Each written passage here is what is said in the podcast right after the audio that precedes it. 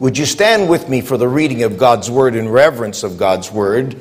I'm only going to read four verses and I'm going to jump around First Chronicles chapter 12. This is not an expository message. This is a topical message and I'm speaking on the topic of understanding what time it really is. Understanding what time it really is. Begin with me at the first verse of First Chronicles 12. Now these are they that came to David to Ziklag while he yet kept himself close because of Saul the son of Kish, and they were among the mighty men, helpers of the war. I want you to go to the 23rd verse.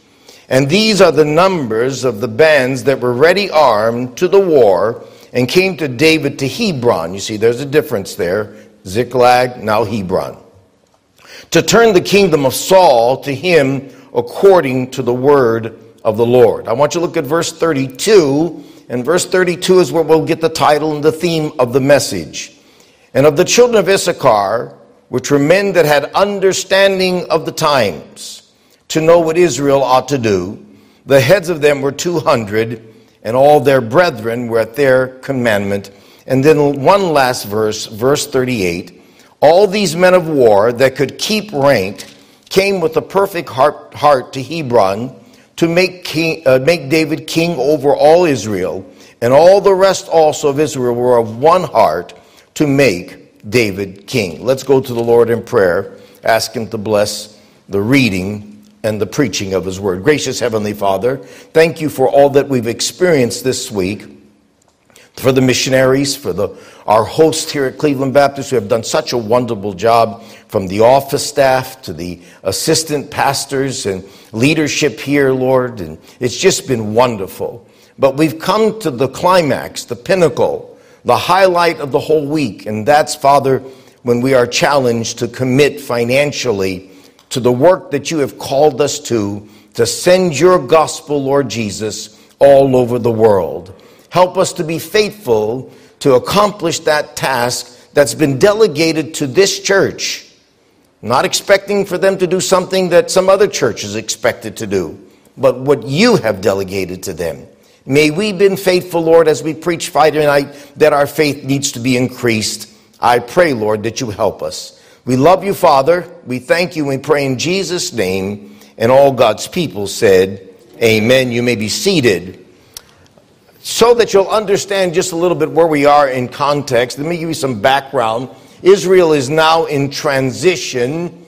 Uh, King Saul has failed God miserably, and as a result of that, the kingdom was taken from him. And God had chosen a young shepherd boy by the name of David, the son of Jesse, to become the next king of Israel. Now, there was a problem. He was anointed by Samuel, but there was already a reigning king. And so uh, David could not take the throne until Saul was taken out of the equation. If you know the story, King Saul had many times attempted to take David's life because he had an agenda. He had his son Jonathan that he wanted to become the next king of Israel. 1 Samuel chapter 15 verse 23, don't go there please. Here's when Saul loses his kingship. It says there, when his rebellion against the command of the Lord, Samuel says to him, For rebellion is as the sin of witchcraft, and stubbornness is iniquity and idolatry. Because thou hast rejected the word of the Lord, he hath also rejected thee from being king. From that moment on, the kingdom was going to be taken from King Saul. David is his replacement chosen by God. You would find that in 1 Samuel chapter 16 verse 1 and the Lord said unto Samuel, How long wilt thou mourn for Saul, seeing I have rejected him from reigning over Israel?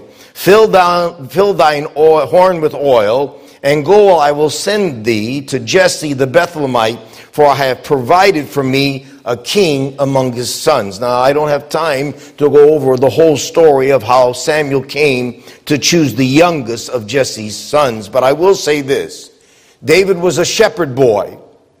And have you ever heard the song, When Others See a Shepherd Boy, God May Just See a King? There are those in our midst that we just don't think have the gifts and abilities to accomplish something for Christ. I have a sixth grade formal education. I'm kind of like Jethro of the Beverly Hillbillies, for those who can remember the Beverly Hillbillies. I'm a former carny Catholic gypsy. Doesn't look real good on the resume of a missionary. But I will quote the writings of the Apostle Paul, where he says that God has chosen the foolish things of the world to confound the wise. And Pastor Kevin Folger, I'll be the first to raise my hand. What you see here this morning is only God. I came to him as a young converted gypsy and said, God, all that I have, which isn't a whole much, a whole lot, I lay at your feet. Our theme song as a young Christian was the song that Brother Jones sang here just the other night Little is much when God is in it.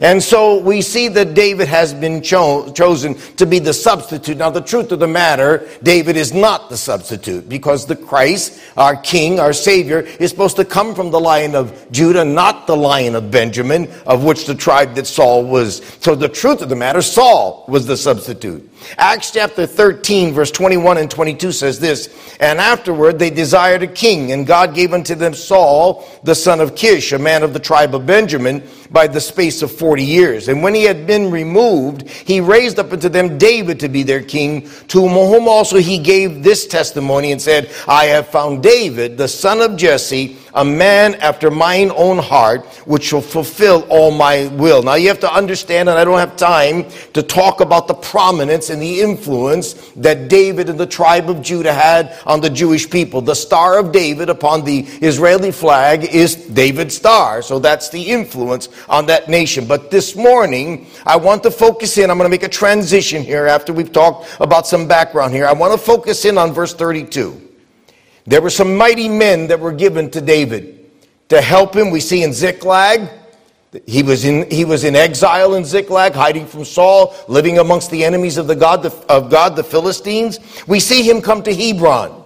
And in Hebron, he's anointed king. Didn't take the, uh, didn't come to Israel right away, but he was anointed king in Hebron. And he had some great mighty men. And verse 32 talks about the tribe of Issachar. And I want to focus in on the tribe of Issachar because of a phrase in verse 32. And of the children of Issachar, watch this phrase now, which were men that had understanding of the times, to know what Israel ought to do. The heads of them were 200, and all their brethren were at their commandment. Now, I would love to run down a list of all the children, uh, all the men that God gave to them. I'd love to talk to you about Zebulon. You'll find them in previous verses of how anointed these men were. Truly, the attributes and the characteristics that these describe these men are really the attributes and the characteristics of the church of the living God.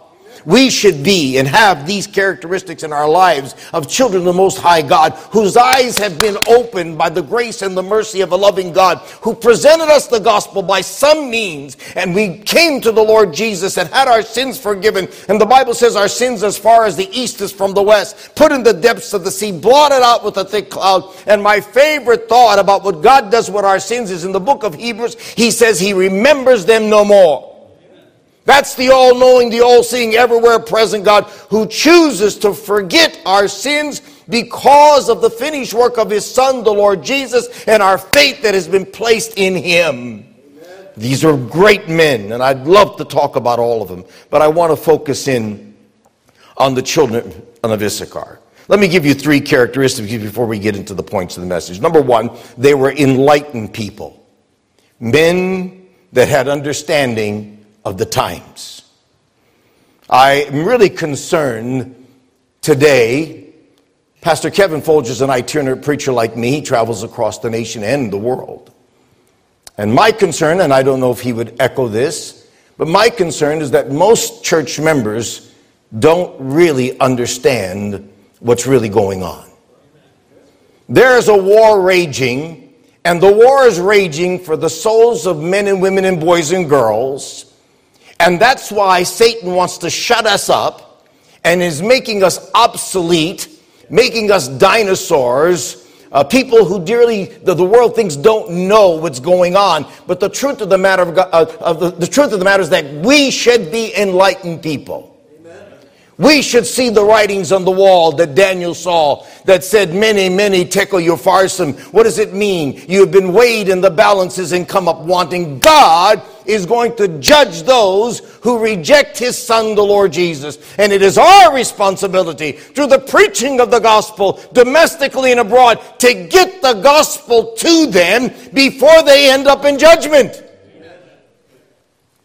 So they were enlightened people they were also educated people. Look at verse 2. Men that had understanding of the times to know what Israel ought to do. That means they had some knowledge. Knowledge that were able to lead others. I like this last thought of them. Look at the last phrase of verse 32. And all their brethren were at their commandment. They were enlisting men. They were able to create a following. Amen? Amen. I like to consider myself an enlister. You better hold on to your boys and girls. Uh, gypsies don't steal kids, they have too many of their own. But I am looking for future preachers and future preacher wives.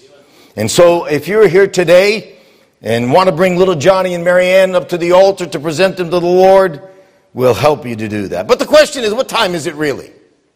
If we were to take a consensus around the auditorium and everybody's watches, I think all of us would have a different time. How many remember Y2K? December 31st, 1999, the world was going to come to an end. Remember? I even got mailers from banks and insurance companies that they weren't responsible if something were to happen. If you don't know what that was all about, it, that there was only a, uh, there was a four digits on the computers then, and so when it got to uh, to 2000, it didn't show 2000, it said 000. It was a four-digit year, and so the computers were supposed to crash. Now, as a preacher of the gospel, you couldn't say it wasn't going to happen. Because if it did, you look like a fool. You couldn't get up and say, it's going to happen, because if it didn't, you'd look like a fool. And so I took a neutral stand on the thing. But you know what? I had a philosophy. What year was it really? If you go by the Jewish, Jewish calendar, I think it was 5,600 and something. They, Pastor Pete, they weren't even at an end of a millennium. And I trust the Jewish calendar much more than ours because ours could be out by four to five years. But if you really want to know if Y2K was true, just watch Australia. They become midnight before anybody else. Our calendar, do you know that there's two Easters? Because of two calendars? There's the Gregorian calendar, the Julian calendar. Ask which one is ours. But Easter here was uh, April 9th. Uh, Easter in Romania was April 16th. There's two Christmases. Ours was December 25th, theirs was in January. Why? Because the differences of calendar. But what time is it that really counts? It is God's time that really counts. For Christ is the beginning of time. Revelations chapter 1, verse 8, Jesus says, I am Alpha and Omega, the beginning and the ending, saith the Lord, which is and which was and which is to come, the Almighty. Psalm 31, 15, the psalmist writes and says, My times are in thy hand. The wise men of old, and that's who we're talking about here, knew what time it was. Esther chapter 1, verse 13. Then the king said to the wise men who knew the times. Even the early church knew what time it really was. Paul writes to the church of Thessalonica and he says, But of the times and of the seasons, watch now, of the times and the season, brethren, you have no need that I write unto you. Paul is saying it's a given that the church knew what time it was. We are also to know the correct time. When Jesus rebukes the religious leaders of his day, he says, You hypocrites, you can discern the face of the sky, but you cannot discern the signs of the times. Church, can you discern the times of the, t- the sign of the times? Can you tell really what time it is? Jesus said, I must work the works that uh, uh, I must work the works of him that sent me while it is day, because the night cometh when no man can work. I'm going to give you three brief thoughts this morning. Number one, I'm going to talk to the church. I call you the saints because all my points start with the letter S. Saints or Christians need to calculate the passing of time. Talking to the church now. I'm talking to the born again believer. I won't have you go there, but Romans chapter 13 verses 11, 12, as Paul writes to the church of Rome, and he says this, that knowing the time. Do you think Paul is assuming now that Rome, the church at Rome, knows what time it is? And that knowing the time, that now it is high time to awake out of our sleep, for our salvation is nearer than we believe. The night is far spent, the day is at hand. Let us therefore cast off the work of darkness, and let us put on the armor of light. It is time for the church to awaken out of her sleep and her slumber to understand what's really going on in this world, that will step up to the plate and do the job that is mandated to us, that has been delegated to us by our Heavenly Father to take the gospel to the regions, the furthest regions of the world and on the street where we live and where we pump our gas and where we buy our groceries to make sure that all of our families are under the blood of the Lord Jesus because the trumpet's going to sound, the eastern skies are going to break open, Jesus is going to call the church away, and there'll be no more gospel witness as far as the church is concerned. Amen. You say, oh, you Baptist preachers, you've been preaching about the coming of Jesus for 2,000 years. Yeah, we have. But we're 2,000 years closer than the first sermon.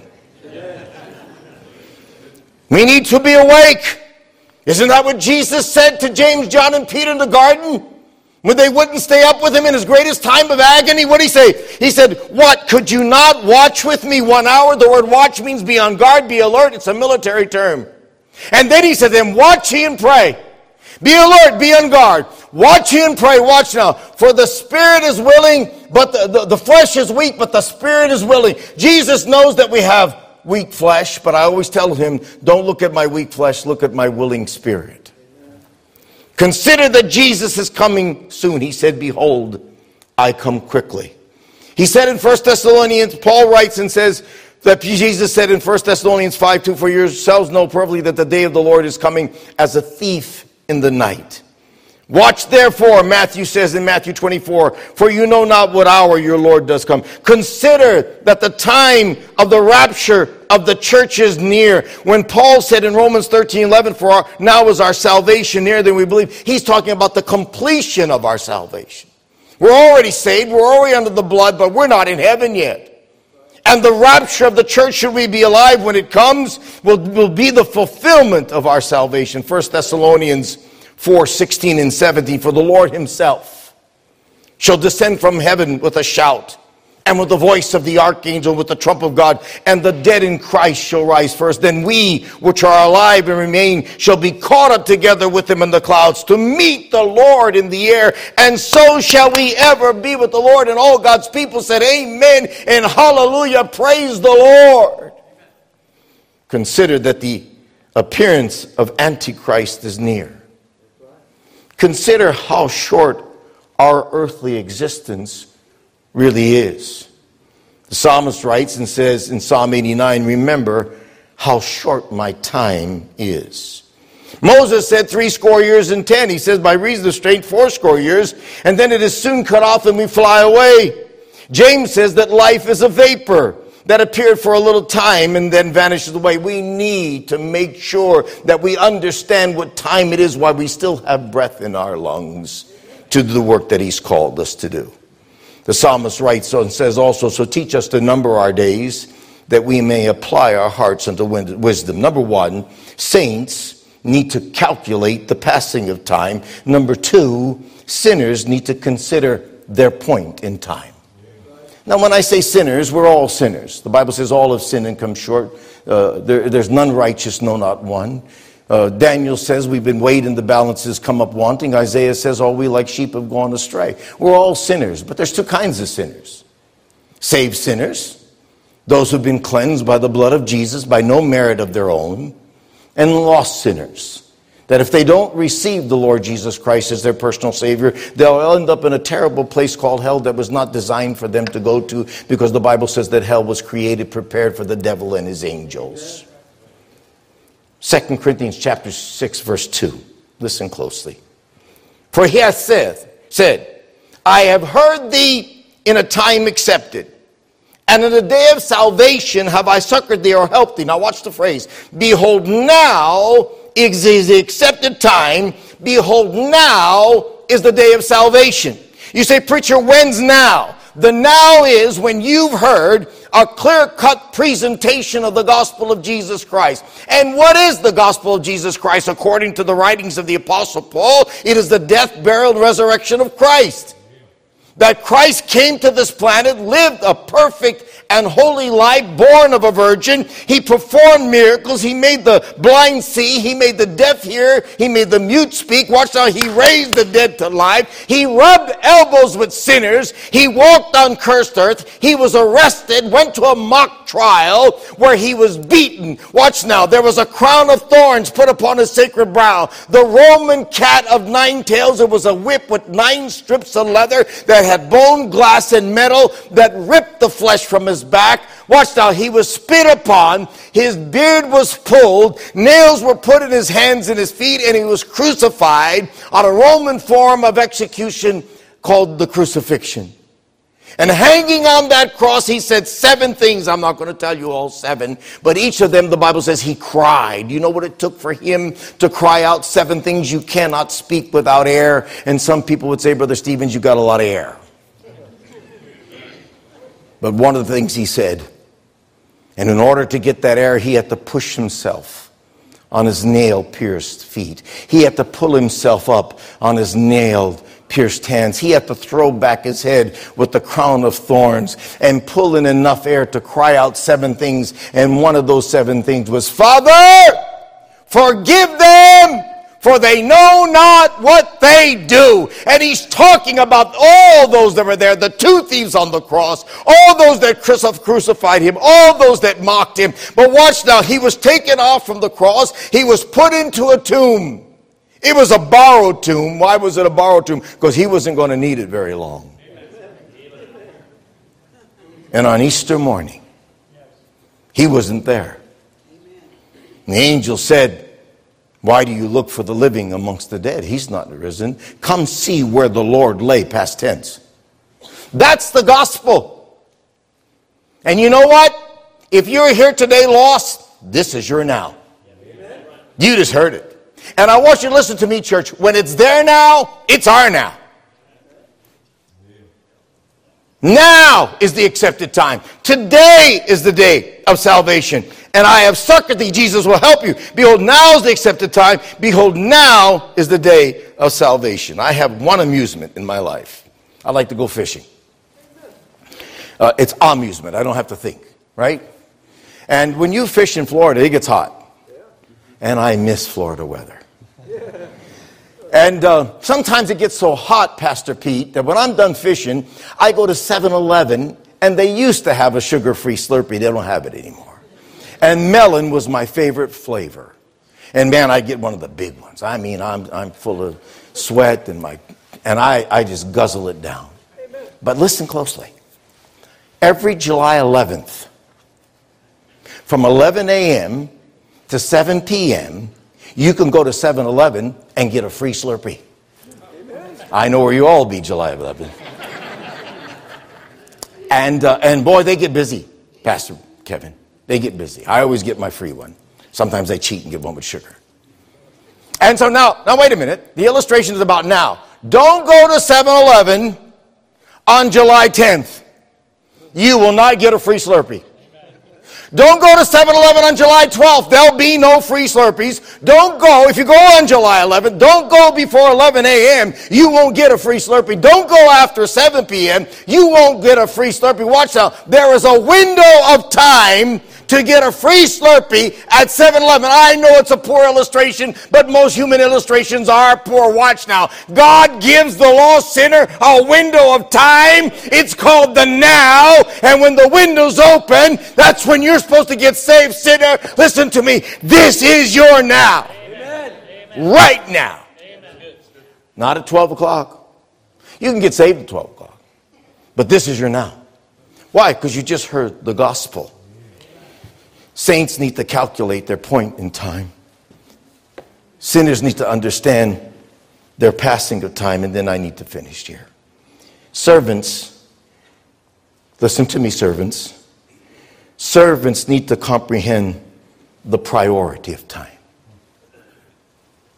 Colossians chapter 1, verse 18.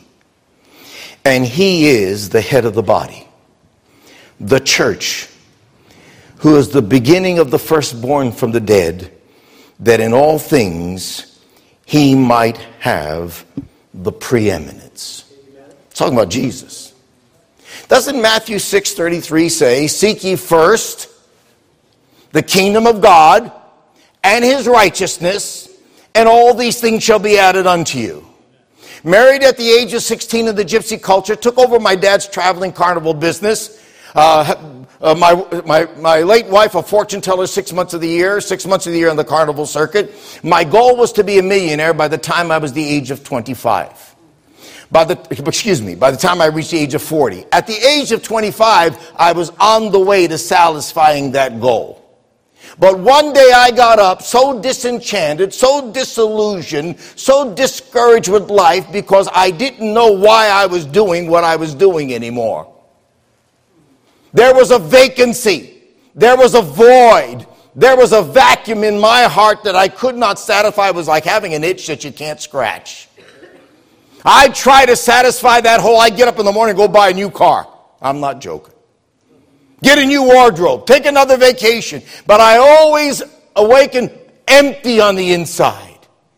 Little did I know that that hole in my heart was God shaped. And when someone told me, you need Jesus, I knew that was the answer because the vacancy was a silhouette of Christ. And on October 4th, 1980, in Loudonville, Ohio, during the Loudonville Street Fair, when I knelt beside my bed, looked toward the heavens, and I prayed, and I won't give you the whole prayer. I said, Jesus saved me, and He moved in.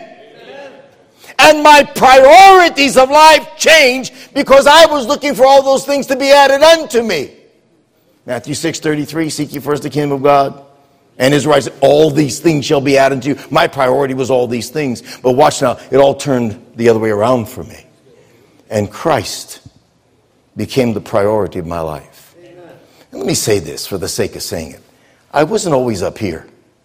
I used to be out there too, like you. And you know what? He didn't become the priority of my life when I got here. He became the priority of my life when I was out there. When uh, the King of England wanted to get the Penn family out of England because he owed the Penn family a lot of money because they supported one of his wars. So he satisfied two goals by sending them to America because he gave them a parcel of land that neighbors our state called. Boy, did you guys graduate high school? called Pennsylvania.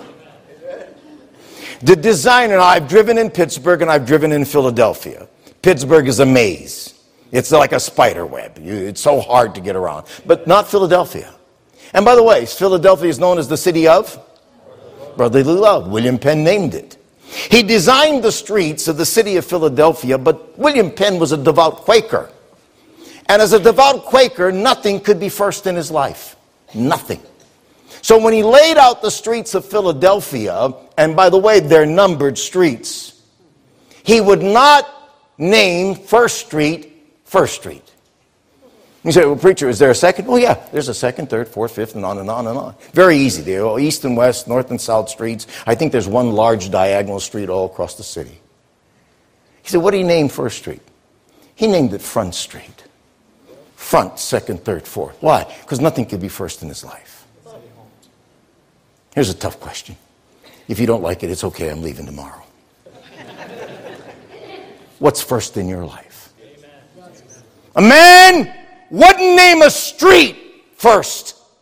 But yet, how many things do we put before the Lord Jesus Christ? You know what amazes me, Pastor Pete? How Advil, Tylenol, and aspirin don't work on Sunday.